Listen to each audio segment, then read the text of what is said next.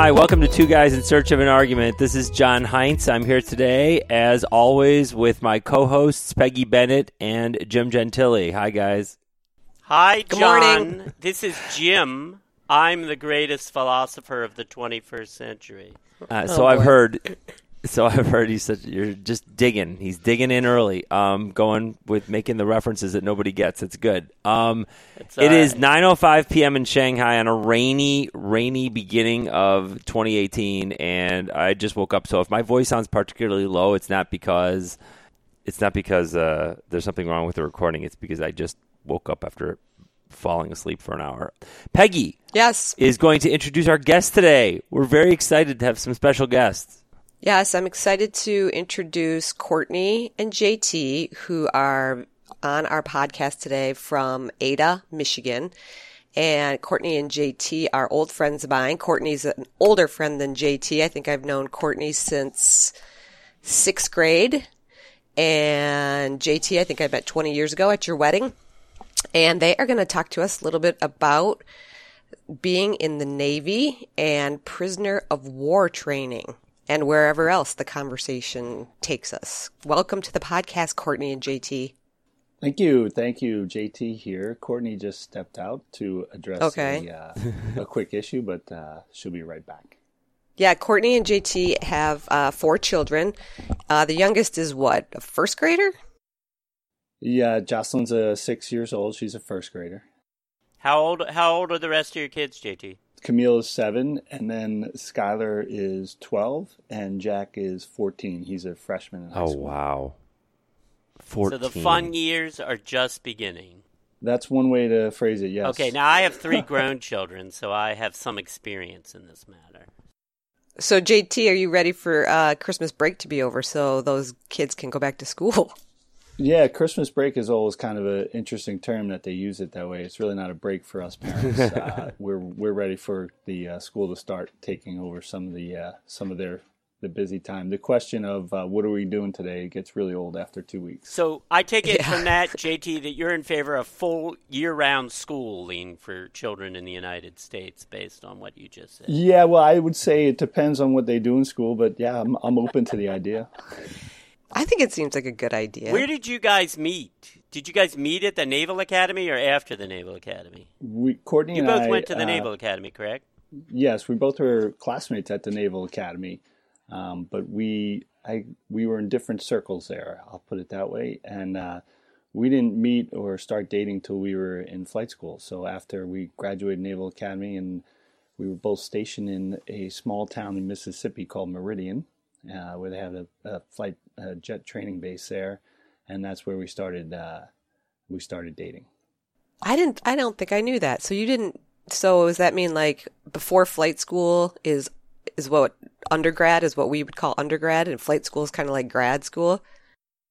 Yeah, the Naval Academy is like um, just like any four-year college, really, uh, except for the the military component of it. So you know, four years in Annapolis, Maryland, and uh, I was a political science major, and but you get a bachelor of science if you graduate the Naval Academy because even as a political science major, you're taking engineer and math courses all throughout your four years there. But you graduate with the regular bachelor of science, and then uh, once you graduate during your senior year, you have a night where you select what you'd like to do when you graduate. So they call it service selection night, and that's at that night, based on your rank in your class, you get to pick what job you would like once you graduate. And obviously, there are some requirements. You have to be physically uh, qualified to fly, to be Marine, or things like that. But yes, So were you guys in the Marines? no, we were both Navy. Navy. Okay. But some people come out of the Naval Academy and go into the Marines. Is that right? That's Yes. correct. Yeah. Courtney, are you back on? Is- I am. I'm Hi, back. Courtney. So what? What I was, was your? trying to so- maintain radio, radio silence, so I had to take some preventive measures. that's okay. So JT said he majored in poli sci. What'd you? What was your uh, major? Economics, but I was I was Econ- political really? science, and but they had uh, 25 page papers, and I, I can only write a 10 page paper, and, and I've said Uh-huh. I need to say, so I switched to economics. Well, and you guys weren't the same year. Um, We, we, we were. Oh, okay. So you Well, knew each other. We didn't. Uh, we didn't. Uh, Not really. He said he likes to claim I was I was too busy uh, noticing other guys. Is that true? yeah. The odds were uh, were were against me in Well, her recognizing me. at But that's got to be true it in the service Yeah. generally. No, I mean, aren't there? Isn't the ratio of men to women, or at least twenty years ago, was Right, so- significantly one-sided, right? Right. So basically, so- Courtney had a lot of men from which to choose, is what you're saying. A problem that you're familiar with, right, Peg, Peggy. too. I'm sure. So oh yeah, I've always had Yeah. that problem. So you guys both knew you wanted to be pilots. Yes. Uh, no, um, I think it was for me because when I went to the Naval Academy, it was all so it was all a big surprise because I was recruited to go there to play volleyball, and um, I got there. I had no idea any. I, I had no exposure to the military prior, and didn't know even what was what my offerings were, but um, and didn't know how to swim. So there was a lot of things I had to catch up on, and so but flying was the only thing that seemed like it would be worthwhile to do out of there because driving a ship, being a marine, all the other options weren't really interesting. But the only problem was the swim test for the aviation part was a little harder, so that was the thing that scared me a little. So I, I went to the YMCA a lot during the summer. Yeah, the idea of you driving a ship just kind of makes me laugh because you've never been a um, stellar swimmer as long as I've known you. How long have you guys known each other? How old were you guys when you first met? we were sixth graders. So, what is Courtney, that, like here's 12 a very important thing. What embarrassing story can you tell us about Peggy from when she was in like junior high school or high school? Oh my goodness, I don't, Oh, I don't come have any. Peggy is, Yeah, that's hard. I've never embarrassed Oh, myself really? ever. Yeah. Except Yeah. on the podcast. right, exactly. No, Peggy's great. I mean, We love Peggy. probably uh, Everyone loves Peggy. Yeah, I, I couldn't come up with anything, even if money was involved. How much money? how much money are we nice. talking? Thanks, Courtney. I mean, how much Yeah. money are we talking? Because you know, I could, I, I might be willing to pay a significant amount. Yeah, Peggy is the best friend a person. I can believe have. That's that. the only thing I can tell believe that. So you guys are currently in the you're in the you're in the greater Grand Rapids area? Yeah, right now we're in a rental. Wouldn't it be the in Ada. grander Grand Rapids area? Wouldn't that be a more appropriate? But Courtney, you still are you you the one? Are you fly for Southwest?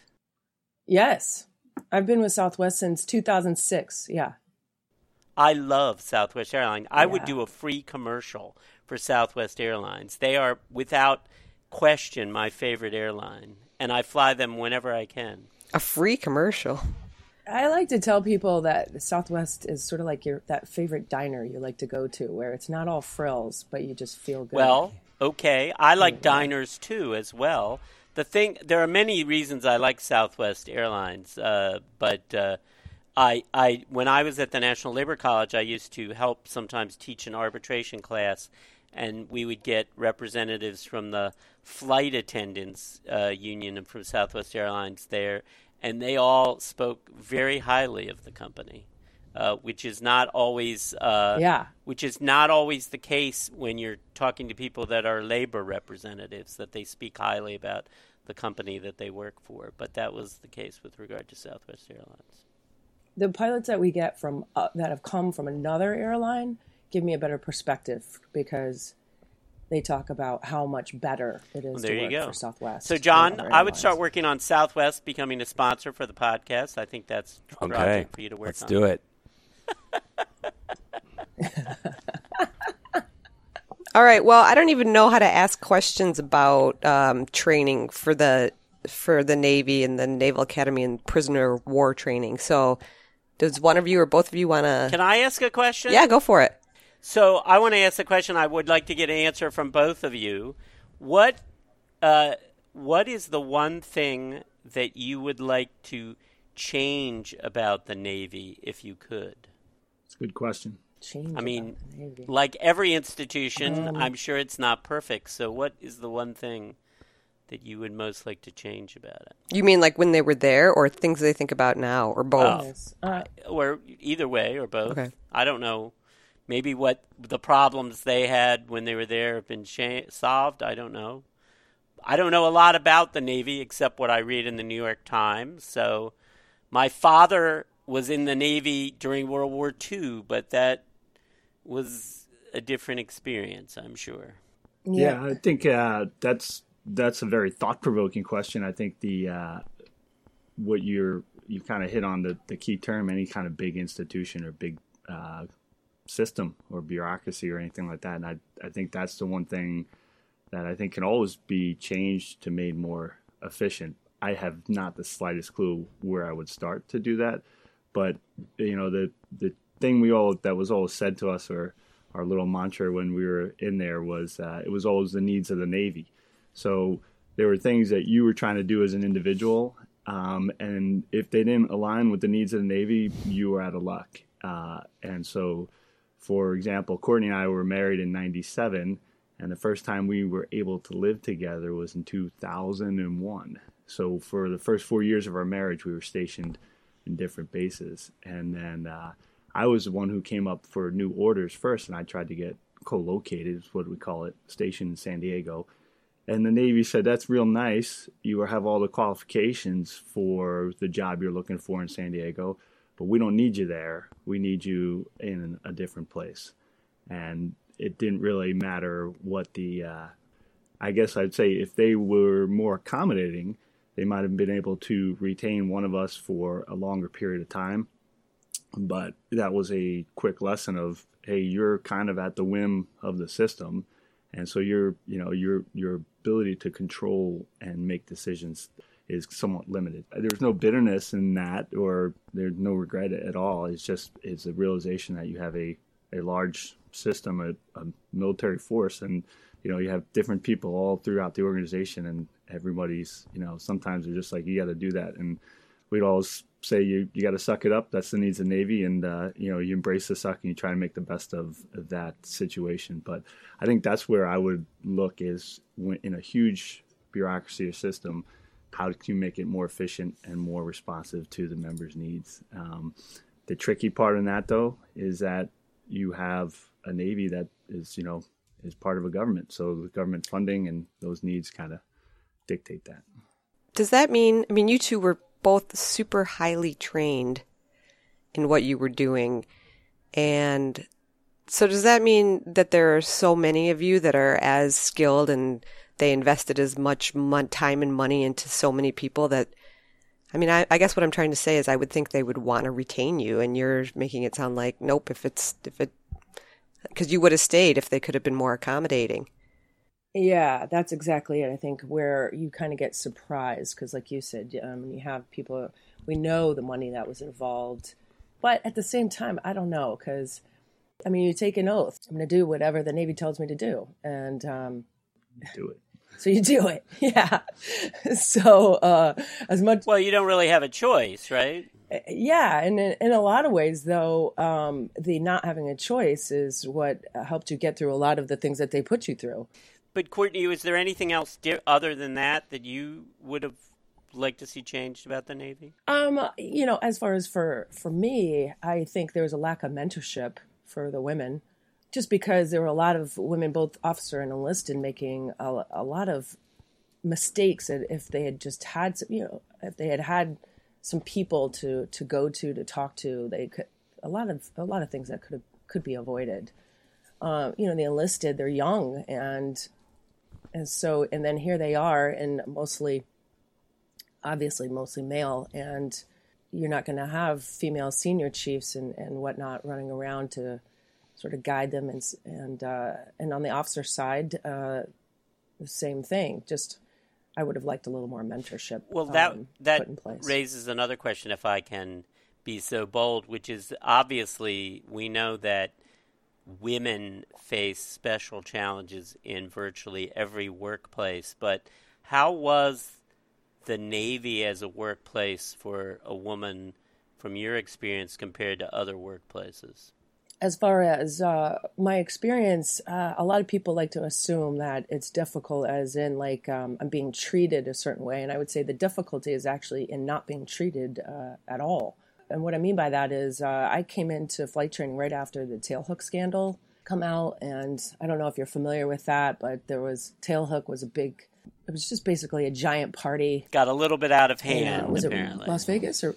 Yeah, Vegas. Yeah, that got out of hand, and um, a, a female pilot there who sort of engaged in the activities and then things uh, ramped up and um, she got very upset and a lot of guys got fired and the navy did what uh, would seem appropriate which is to you know clean house and make um, broad statements and that tailhook would no longer happen and but anyway it was uh, it was something that happened prior to me going into flight school. And so what happened was that instead of you, would say maybe instead of maybe some treat people think mistreated i was i was just ignored. And so now i, I kind of tell people when you they talk about like oh how do we make it better for women? I said well you have to be careful because the balance is is if you go too far then it's you feel isolated which is a, a lot of how i felt in the very beginning because of that scandal.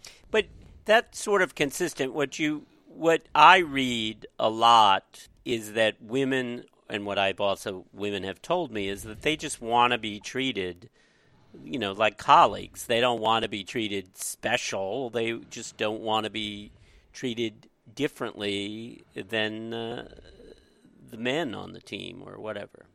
Yeah but i guess my point is i wouldn't mind even a little bit of inappropriate behavior instead of feeling like you're being ignored you know what i'm saying like i'd rather someone say something that's a little uh, slightly over the line than pretend I'm not in the room. Over the line, what I mean by that is like, is uh, what was my winging? Remember that? Yeah.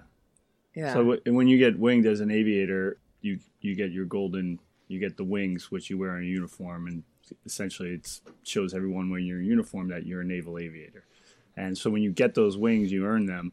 Uh, you have a, a, ceremony, and they get pinned on, and uh, as a that that group that's getting winged, one of the traditions was to punch you, you get you you punch the wings into your chest, right? So the wings are just in pins and they're on your uniform, and you're in there in uniform, nice white uniform, and now you're you're going around punching all your buddies in the chest where the wings are worn. And so at the end of the night, a lot of times a little bit of bloody fist or maybe some bruising stuff on the chest from the wings kind of poking through and stabbing you in the chest. So you can imagine Courtney's gets winged, and like you said, just yeah. And as people are drinking more, and you know, and at one point I got punched on my wing so hard that I kind of flew back, and you know, JT hearing this story was upset, but I guess my point was uh, I I preferred actually getting a little bit hurt to had mm-hmm. they just refused to punch me at all. I can see that. I mean, I can't understand that obviously, but I would think it would be horrible to feel like you're just there, nobody acknowledges you. So some acknowledgement, whether it's painful or not, I don't know. It seems after all that. Yes. It kind of makes sense to me. I have a question about the silence thing. So, is that an issue, or is that something that was? Is that it, it's that seems so counter as a complete military outsider? That seems so counter to my impression of what I would think the military would be, which would be really direct people speaking directly to everyone all the time. So, the idea that silence might creep in. Yeah. What do you base that well, on? What do you base, John? What do you base that on? Movies, movies.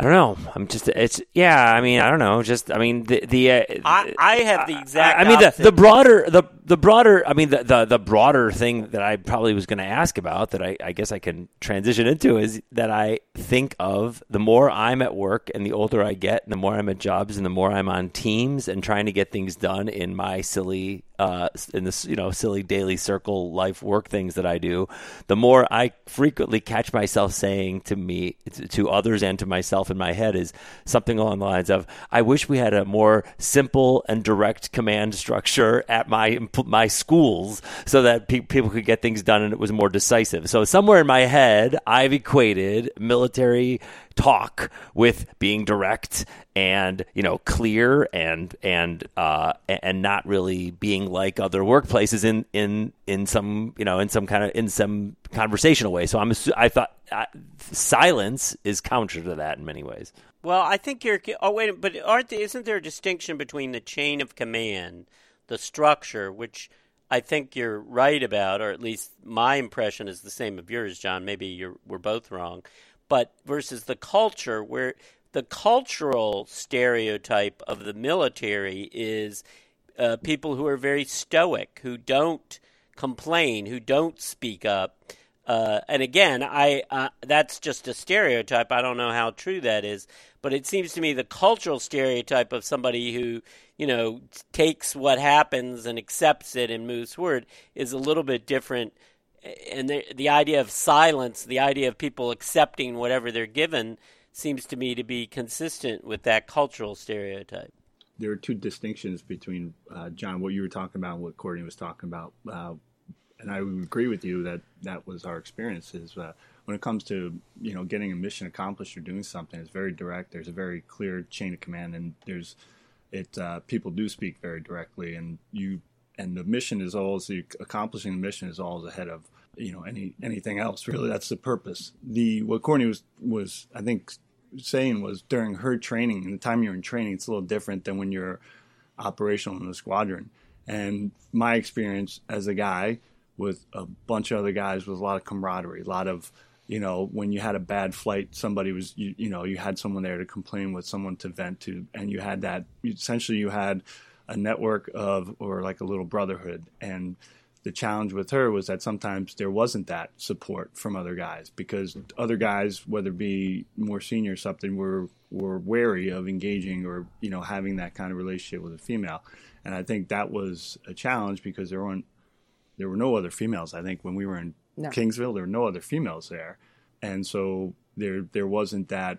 Hey, you know, I, it's not that dude there there's any misunderstanding on what she's supposed to do, but there's that that network of support uh, that you have and that she didn't have.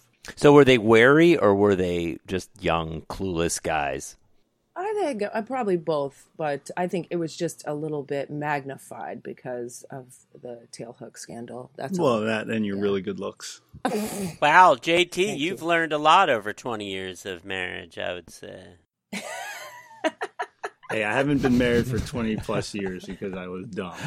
yeah, but you know, though, I, I that experience though now, as looking back on it, I can sit there and say, oh, that was you know that was hard, but at the same time, I think that was it equipped me uh, wonderfully for going forth in my next job because I, you know I stayed in a career that had very few females, and so so I sort of uh, adapted. And, and now I could probably say I prefer that uh, work environment where and and that's what sort of happens. You see when um, all of us females uh, when you get into a room and one female comes in there, you'd think we look at each other and go, "Oh, hey," but instead we're like, "What are you doing here?"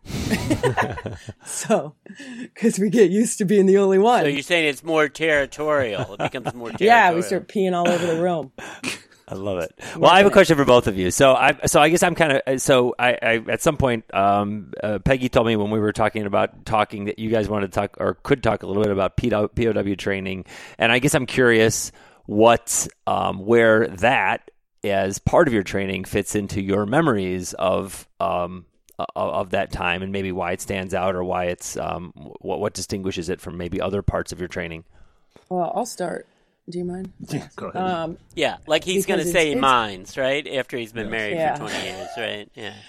Well, there were, I think there were the two things for me about the training that were significant is one was the waterboarding, and then two was was getting uh, hit in the face, because those were two things that, um, I, uh, yeah, shocking. Uh, so because I really didn't expect. I mean, I, I kind of some of the stuff you you go, oh yeah, yeah, you could see that coming, but I I didn't see those two coming. And what I mean is, so the uh, again in the training that I went through, which um, mine was um, just a, a three days J, uh, experience. JT's was much longer, but the first part of it, they they have you out there just sort of being able to handle being uh, in a wooded environment and, and um, surviving. And we've gone through that sort before, but then there's the part where they capture you, and uh, so there was about thirty of us, and the first thing that they they did when they capture you is once they have everybody, they get all the men uh, around and they grab whatever females they have and they sort of just bring you out in the middle and, and just start to uh, smack you around. So since I was that female, I and, and it's not you're not being punched with a fist, but Open hand. it's an open hand just and and they just uh they just keep doing it and hoping to get one of the guys really upset In other words, the idea is by slapping you around that one of your fellow prisoners will capitulate or something. yeah because you've just spent some time out you know bonding and and surviving and, and really just because it's so cold you're having to spoon with each other so it's you know they're getting to know you uh, pretty well and so that's why the first thing they, they do is pull the females out to upset them So does it work? Did it upset them? Did somebody come to your aid? Uh, no, it did upset them, but they don't they don't really get a chance to come to the aid, and so then that and so it becomes a layer on layer of sort of upsetting. Mental. mentally, and so um and then uh and then they also on that that same night they they brought me over to be to the waterboarding um and and my whole not knowing how to swim experience uh, brought that to another level knowing that was I, actually i don't think i knew No, they, they That- usually start with interrogation. well then- no but what i mean is i don't think i knew that i was going to be waterboarded but when they they put they put you they put your head down and, and they prevent you from being able to move it and uh and then uh stick the water hose into your into your nose um and so and they they the the worst part is they first they tie you down but it's it's when your head can't move that's when you know something's something's not right. And uh and so and then the water hose comes. The interesting thing about uh the waterboarding is uh once going through it now I, I get why uh it's it's used because after that the, i mean i pretty much was i was i was done. Compliant. i was compliant yeah But do you, well, uh, JT, did you also have the waterboarding experience as part of your training?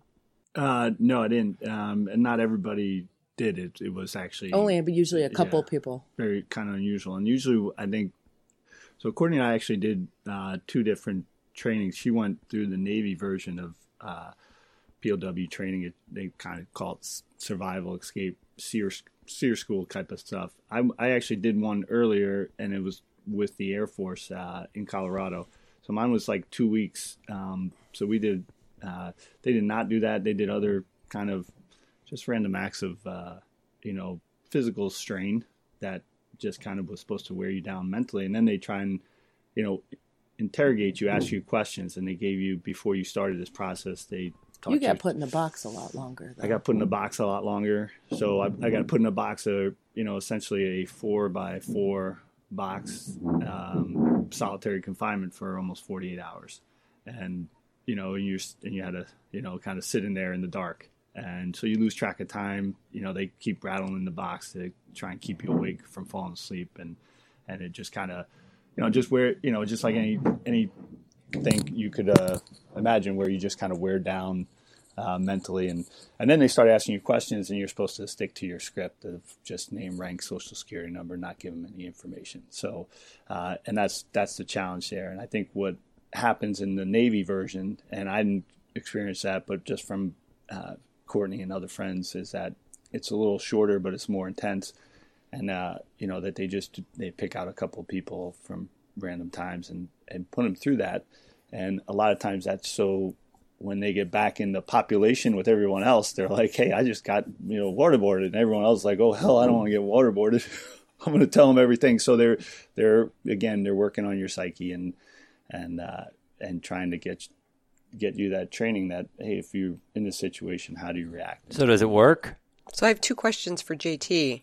Yeah, I want to know one, JT, were you did were you able to withstand during all that, or in general? Oh no, you do you crack know like a uh, like an egg. I think is the the lesson there, and then just like uh, you know the whole the whole point of this training, uh, you know, it goes back to prior conflicts and you know pilots being captured, and then some, you know, how do you you know in the Vietnam War and Korean War, how do you how do you handle it when you're in a camp, and you know what do you what's the right thing to do, and really the the bottom line lesson I think is a life le- kind of lesson is you're going to break, things are going to not work, but then you reset yourself. So after they break, or in Courtney saying when you're, you know, after you've been waterboarded, or my thing, after 48 hours and I break and I said more than I should have, or whatever the thing, then I recollect myself, and just like when you fall down, you get back up, and then you start resisting. In in this case again, so just like flying and stuff, when you you had you know good flights and bad flights, but you always you,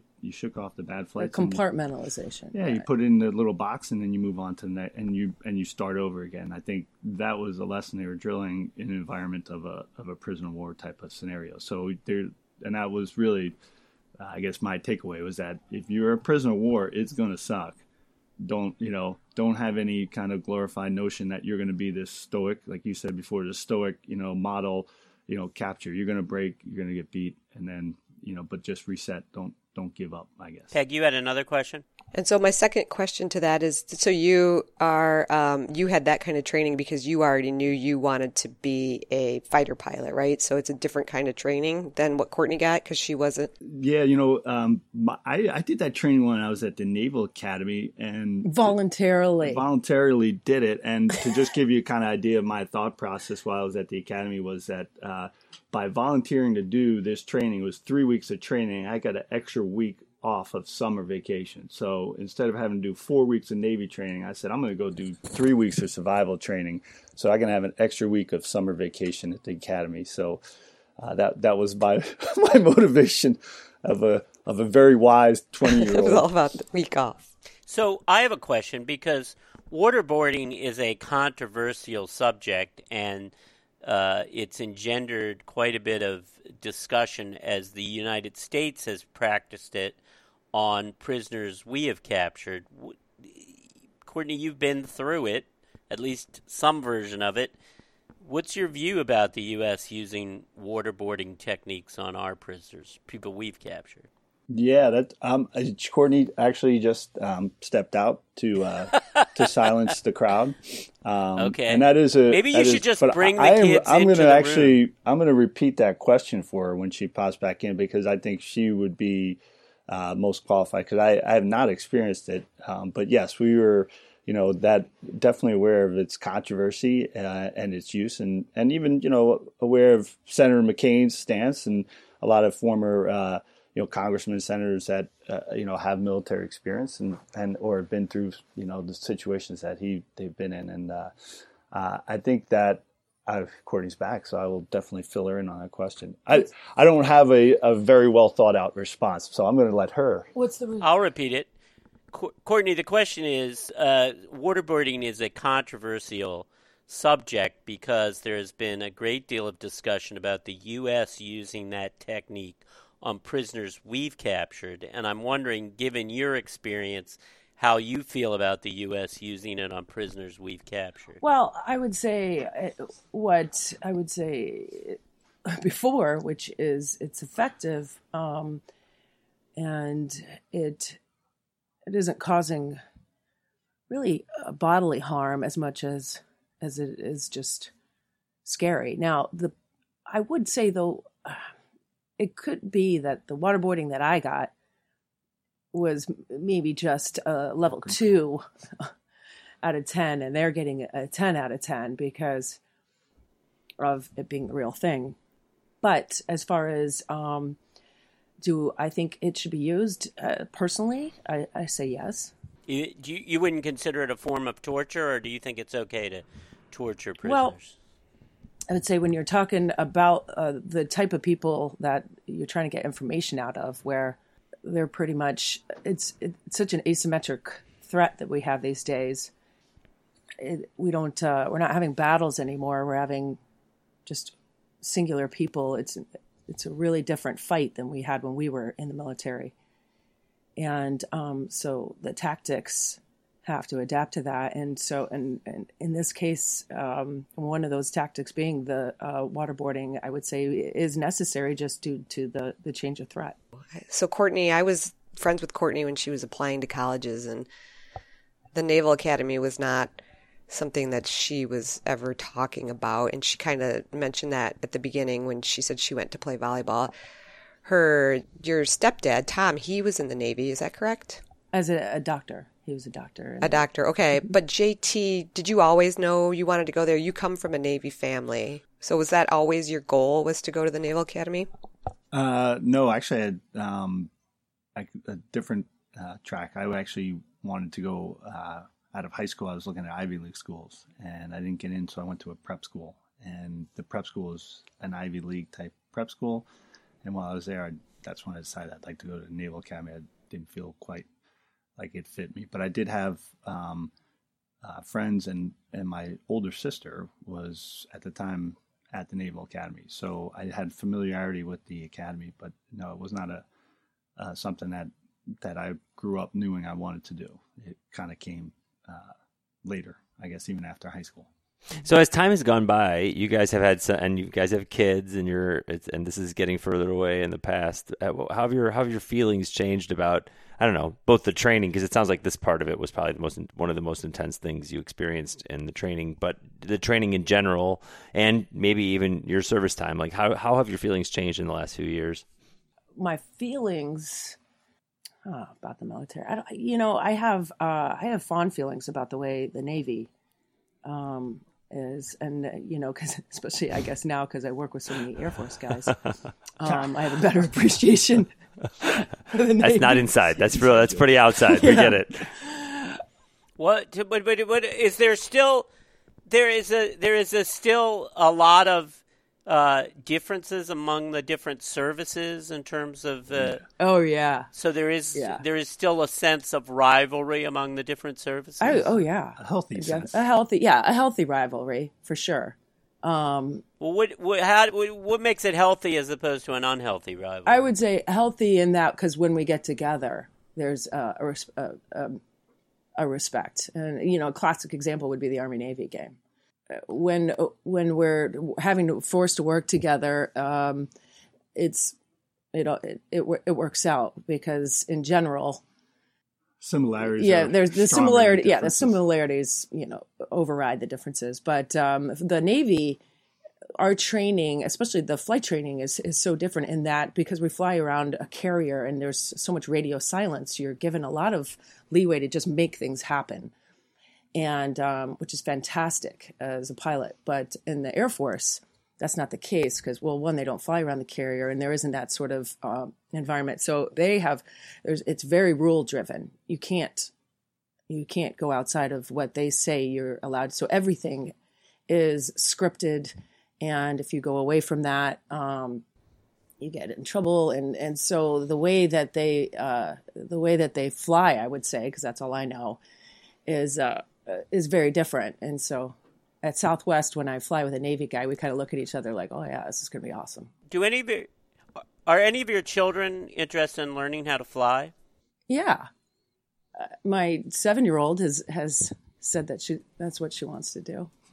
Yeah. What do what do you think about? There are some people who take kids, very young kids, and start giving them flying lessons. What do you guys think about that? Flying is uh I don't think anything that you need to start early because uh, Yeah. it's it, it's not it's not a skill I think that takes that long to become uh, good at.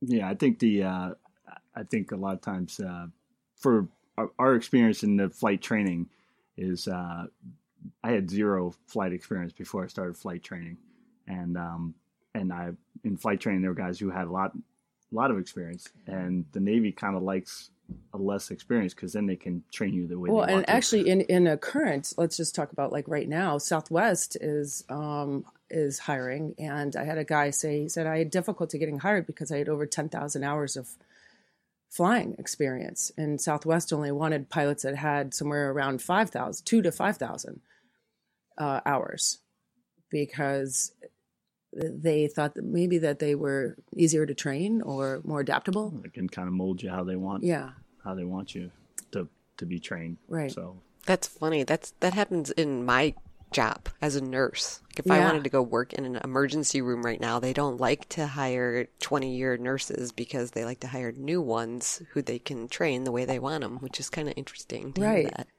So, JT, you stayed active. I don't even know what the terminology is, but you stayed whatever active longer than Courtney did and then you had you got called to serve in Iraq, correct? In 2008 or 2009? Yes. Uh, so what? Um, when we got winged, uh, so at a Naval Academy, you owe five years, but if you become a pilot, you owe eight years. So um, when we got winged, we had an eight-year active duty commitment. which is now changed to I think ten. Now it's changed to ten currently. So what? Uh, both Courtney and I separated after our active duty commitment was was after our eight years after getting winged was I stayed in the reserves um, when I was in law school, so I was a, a Navy reservist, so I wasn't active duty anymore. Uh, so just you know, one week in a month, two weeks a year, while I was going through law school, and then in 2008, I got uh, as a reservist, I got recalled to active duty for uh, for a year. So the, the in that uh, during that time frame in Iraq and Afghanistan, the Navy most of that was on in on in the country, and so the Navy wasn't doing much. So the Navy and the needs of the Navy said, "Hey, we can help out our Army and Air Force brethren. If you guys got some jobs you need filled, we'll volunteer our personnel." And so I I fit the bill of someone that needed to fill a role. So I got recalled and, and uh, activated, put on active duty, and sent to. I was in Iraq for just over a year or under a year. What planes did you guys fly? Well, actually, you weren't uh, able to fly. That was the the real. Yeah, I was a I was a F eighteen pilot uh, when I was active duty, and then when I got uh, recalled to active duty, I was I was uh, years out of the cockpit. oh wait, so- were you asking what planes just in general? I think so, but Yeah. yeah. What in general did you fly? Oh, okay. Um, no, the the uh, the first plane you fly is uh, no well, the longer- training outside training of the training planes, those uh, we are operational. Um, when we were um, out in the fleet, I flew um, an ES three, which uh, was involved with uh, intelligence, collecting intelligence, and then uh, th- once the militaries went joint, they decommissioned that aircraft. So I just quickly went over to the S three, which was for reconnaissance. It was really just for anti submarine, but that mission was dying away also from. So uh, we just did refueling around the carrier for the most part was our primary mission for the the fighter guys.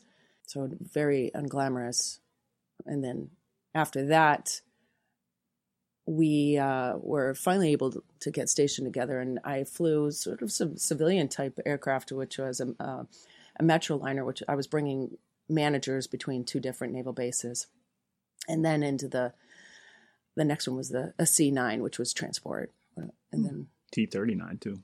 yeah. So JT, being on active duty, uh, did it have any impact on your view of the conflict over there? And do you feel like there's anything about the conflict that people in the United States don't understand or don't have a full picture of? so that for that year in uh, 08, 09, I, I think that that's again that's a very thoughtful question. You were you were in a very Were you was promised there would be no position. thoughtful questions or something? Well, Uh, I was- no, but his- I was under his- the impression that I, I think that was do a lot probably the most this that was probably the most super secret mission though that you had. Oh, so That's I don't want you to talk about anything you can't talk about. I just uh, more a No, general no, I can definitely- of the conflict. yeah and general what- impression i think if uh, that i don't think people had an awareness of the uh, degree of i guess the the threat and how and i guess my my general takeaway from that time there is if we weren't in there addressing the threat that they would be eventually be over here and doing things. So our time, the time that I spent with the unit and what we did, I think put back the ability of the terrorist threat in that country to operate uh, 10 to 15 years because every day they were losing uh, members of their of their command structure and their team. And it wasn't that they we were it wasn't we were capturing them. We weren't necessarily you know, uh, killing, but uh, and it was, you know, influencing him in, in I guess a a very uh, real way where um, they knew that if they were conducting nefarious activities, that their door would be opened in the middle of the night, um, and that it wasn't a good way to to kind of get by in life. So I think that was, um, and I, I, think when we left and and that uh, ISIS threat regenerated, uh, personally, I wasn't surprised because the only reason it hadn't was because we were there. And that's not. I'm not saying that the answer is constant uh, presence, presence or occupation, but it didn't really surprise me uh, that that happened. Well, what is that? Is that the answer though? Should we think about this as essentially permanent U.S. military presence over there? No, I don't think it is. I think there's a, uh, and again, I don't have that answer, but I think there is a way to influence the population that there's a better there's a better way of being governed because a lot of times it's a you know most of the population was in favor of our presence because it meant security and predictability because they they weren't going to be uh, arbitrary. You know, what's the rule of law and justice? You know, all those things about having some predictability. Like, hey, I can do this and sell this and do this, and nobody's going to come and just take my stuff. Right? There's uh, property and possession, all these these concepts that maybe are Western and not is ingrained in that area of the country or the world. But uh, by us being there and showing them that you can have a essentially a, a predictable and existence, I think, uh, and then empower them and in a meaningful way to take control of their own lives, I guess. But it's not constant occupation; it's it's education and and and showing by doing it. And the first thing, though, and this goes back in history, the first thing is you provide security for the local population, and that's what we did when we were over there. The places that ISIS first took over were the places that we were the most when I was when I was in country. So, did that experience, because that was kind of stressful, you guys had just bought a house that needed work and then you had two young children. Do you think you would have, um, would you have stayed in the Navy? Because you're not in the Navy anymore, is that correct? That's yeah. correct. Yeah, we're, we're both. Okay, out. so do you think you would have stayed in if you wouldn't have had to leave for that year? Oh, that's uh, a good question. Yeah, you know, no, that was that. No, yeah. I think you're right. That was as far as in the reserves. That was that was a backbreaker. Um, mostly though because it came very out of the blue. Uh, we had just moved, and his unit sort of just tagged him, and so that when you're in, you there there is a cycle of you have a you have a shore tour, you have a sea tour. There's a certain rhythm to it, and this was so unpredictable that we. You're right, it did uh, sort of expedite us Sure, and I, at that time, you know, I had after that year of active duty plus my reserve, I, I had a total of uh, almost 16 years of service. Most people would say that we should have stayed in and gotten a retirement, but yeah, that that experience was that's yeah, that's kind of what I was much. thinking that you were so close to getting your yeah, you're full. right. And a lot of people would say, "What were, what were you thinking? You could have just," but yeah, to me it was personal too because I didn't, I wasn't at a place where I'm like, yeah, I, I'm w- willing to serve I kind of had after that experience, I was like, "Yep, I'm done," and not, you know, I had people say to me, "Well, you could do this, this," they couldn't recall you again, and you could just essentially just put in time and and you'll get your 20. And I was like, "Nah, that's that's not how I I I approach it." And uh, so I said, "Look, I'm I've done my time, I've done my service, and uh, I'm going to move on. Thank on." you. Thank you very much. I'm out. Can I ask a question? How does your experience, both of you being in the military, inform your personal political views, or do you think it informs it at all? Hmm. Oh well, I think it it, it influences um, our political views a lot, but at the same time, I mean, most people always assume, well, you're military, so you're a Republican. Mm. Um, and I would I would say we probably lean a little bit that, but we're a little but um, but when you go through the experience like like you had, and you kind of you see you being JT, right? You're I'm talking sorry. to JT when you uh, yes, say you. No, no, that's all right. We just want to make sure everybody understands. Right, JT's is. experience and and then him talking about and and then other friends. You know, we had another military friend of ours who was General McChrystal. He was a Marine, and General McChrystal had him basically undercover, embedded with embedded. the tribe for a, a year.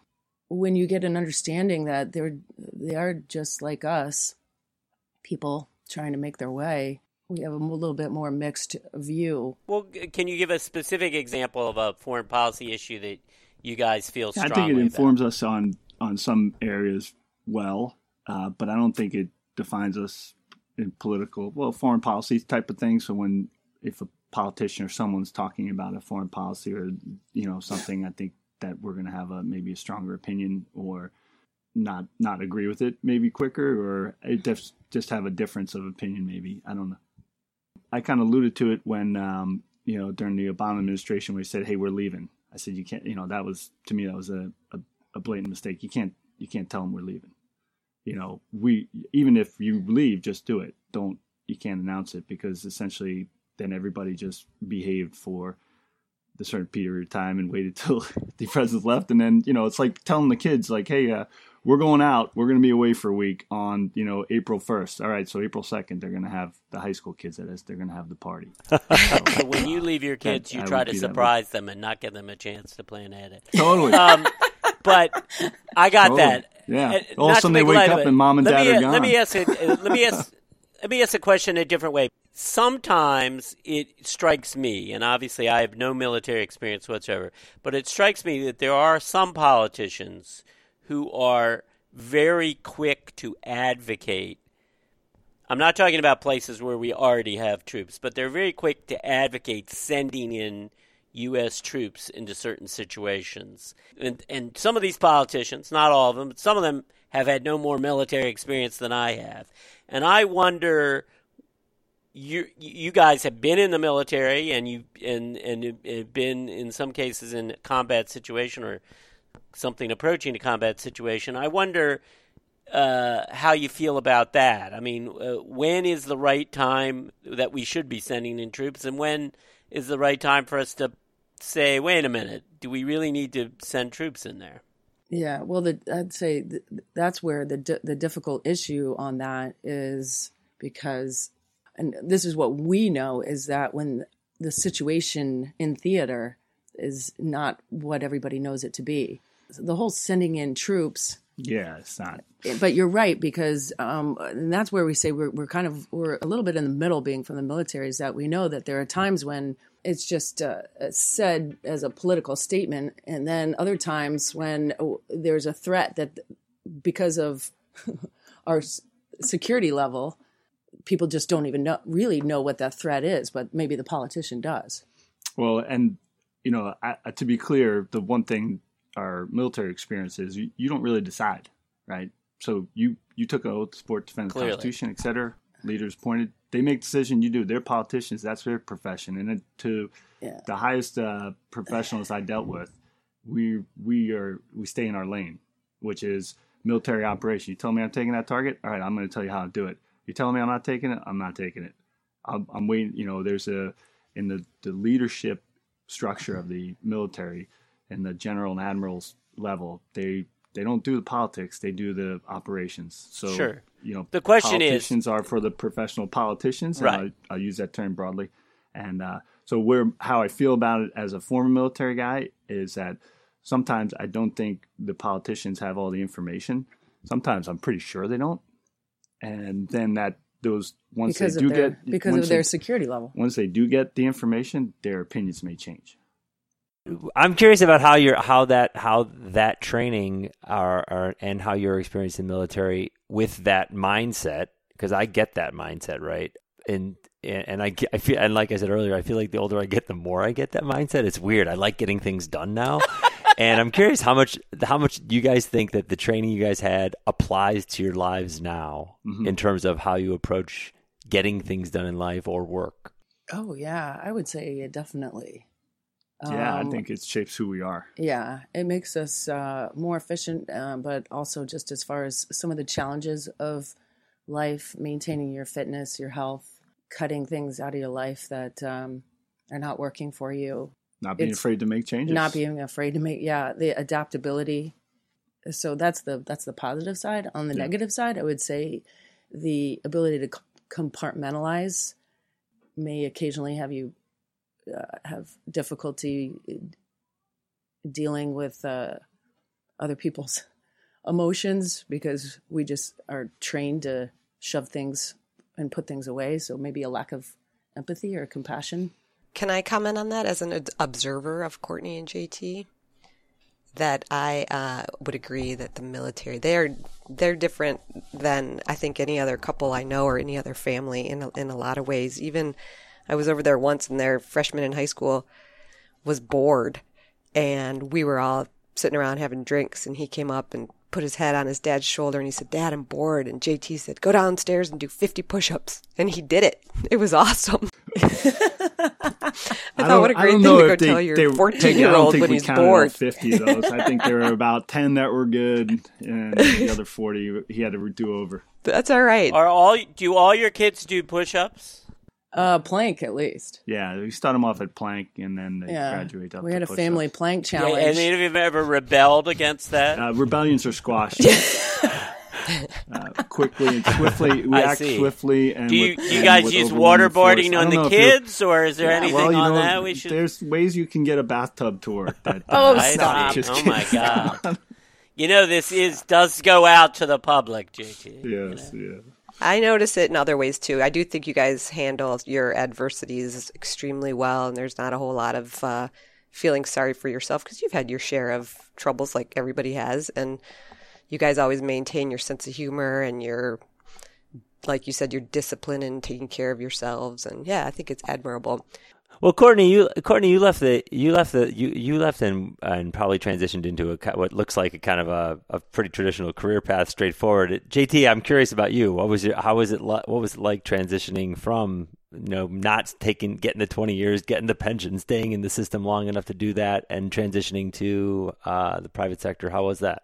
It was challenging. I think the uh, the private sector and even going into law school was uh, a a challenge. Uh, just trying to retrain my brain in some ways to think a little differently. But I actually enjoyed that, uh, and I still do enjoy that challenge because you know trying to.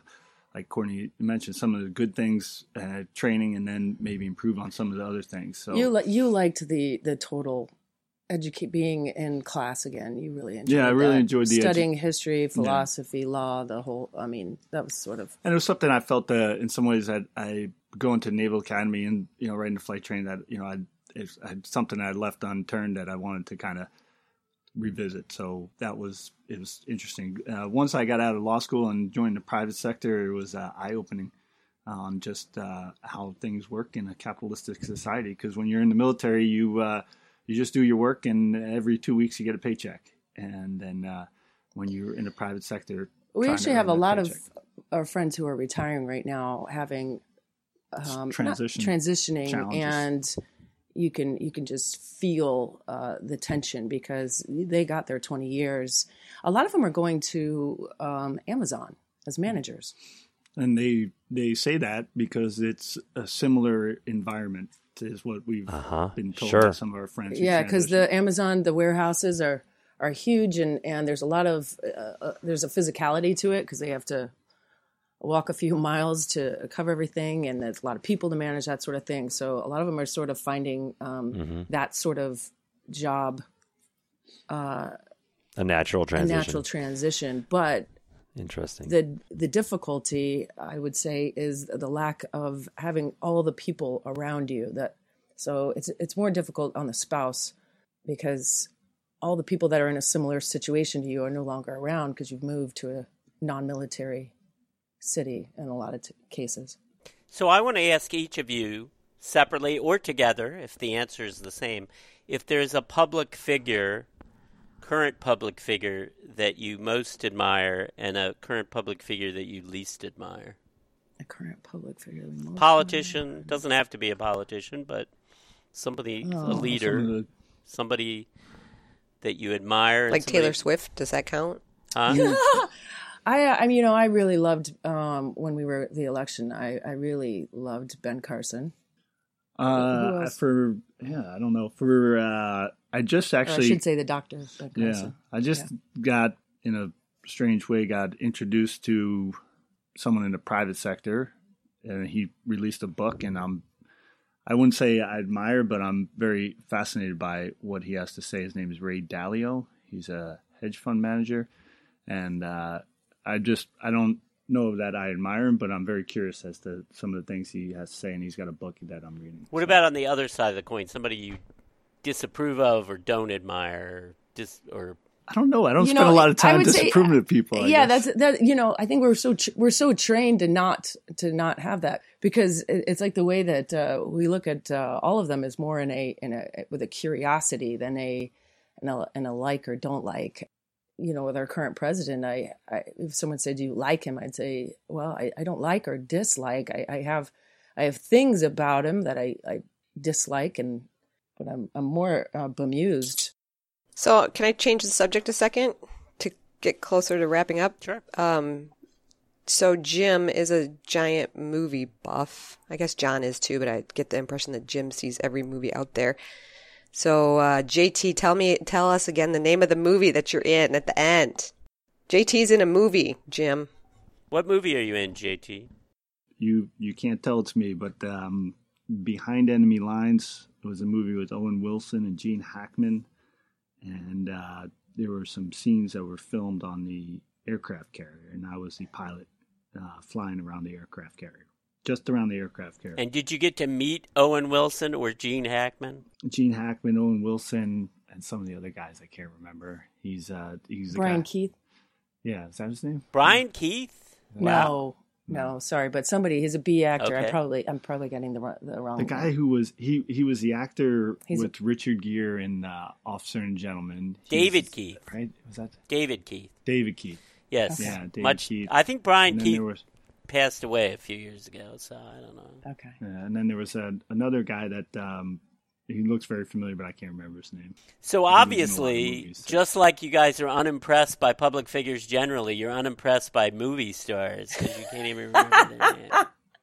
I would say, yeah, you know, Who uh, does so impress story- you the- the guys? quick- Obviously, this the quick- podcast the doesn't impress story. you. so.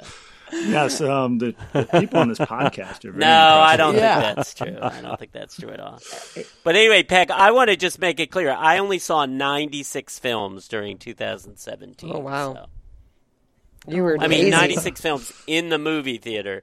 This What doesn't happened to count you? films that I saw at, at home. Such a letdown. Well, saw I hope that 96 in movie 2018 is better for you this year.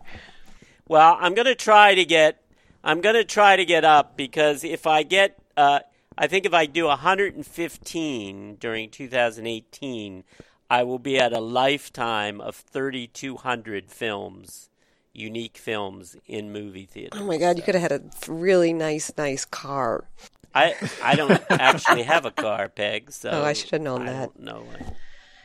Um, so, do we need to wrap up, or does anybody have anything else? Any final thoughts? This is great. Fantastic. I'm so happy. I will wrap up and say, first of all, this was a pleasure. We could, I'm sure all of us have about an hour's worth of or more questions to ask you guys. Thank you so much for joining us. Yeah, I'm sorry we were we were less than forthcoming on the political. No, No, no, no, no, no, it's no, fine. no. We want And you to thank- say highly you trained to keep our mouths shut. No, that's okay. Right, I was invoking That's my okay. prisoner of war training. No, that's okay. Yeah. So I want to know which is more torturous, the prisoner of war training or raising four children? Raising four children. Or being on this podcast. Or being on this podcast while you're raising four children. That may be the competition. Yeah, I was going to say, say thanks to the kids too for uh, not burning down the house during this last hour and a half. I think the next Um, time we'll have your kids on and ask them a bunch of these questions. And Oh my see gosh, that would be so fun. answered. That would be fun to see what they're. Any response is. chance I can hang with you, Peg, I'll take it. And then I also want to just say thank you guys. Thanks for your service. Oh, thank Agreed. you. And we will be returning, as always, unfortunately, for our 12 listeners in two weeks. I don't know This when this airs one will air. on January 18th. It doesn't really air either. It kind of internets. You can start contacting your Yeah, you can lawyers. check with your It lawyer. Drops, I think, is the right term, right? Sure, like a Taylor Swift album. All right, I think that's it, right?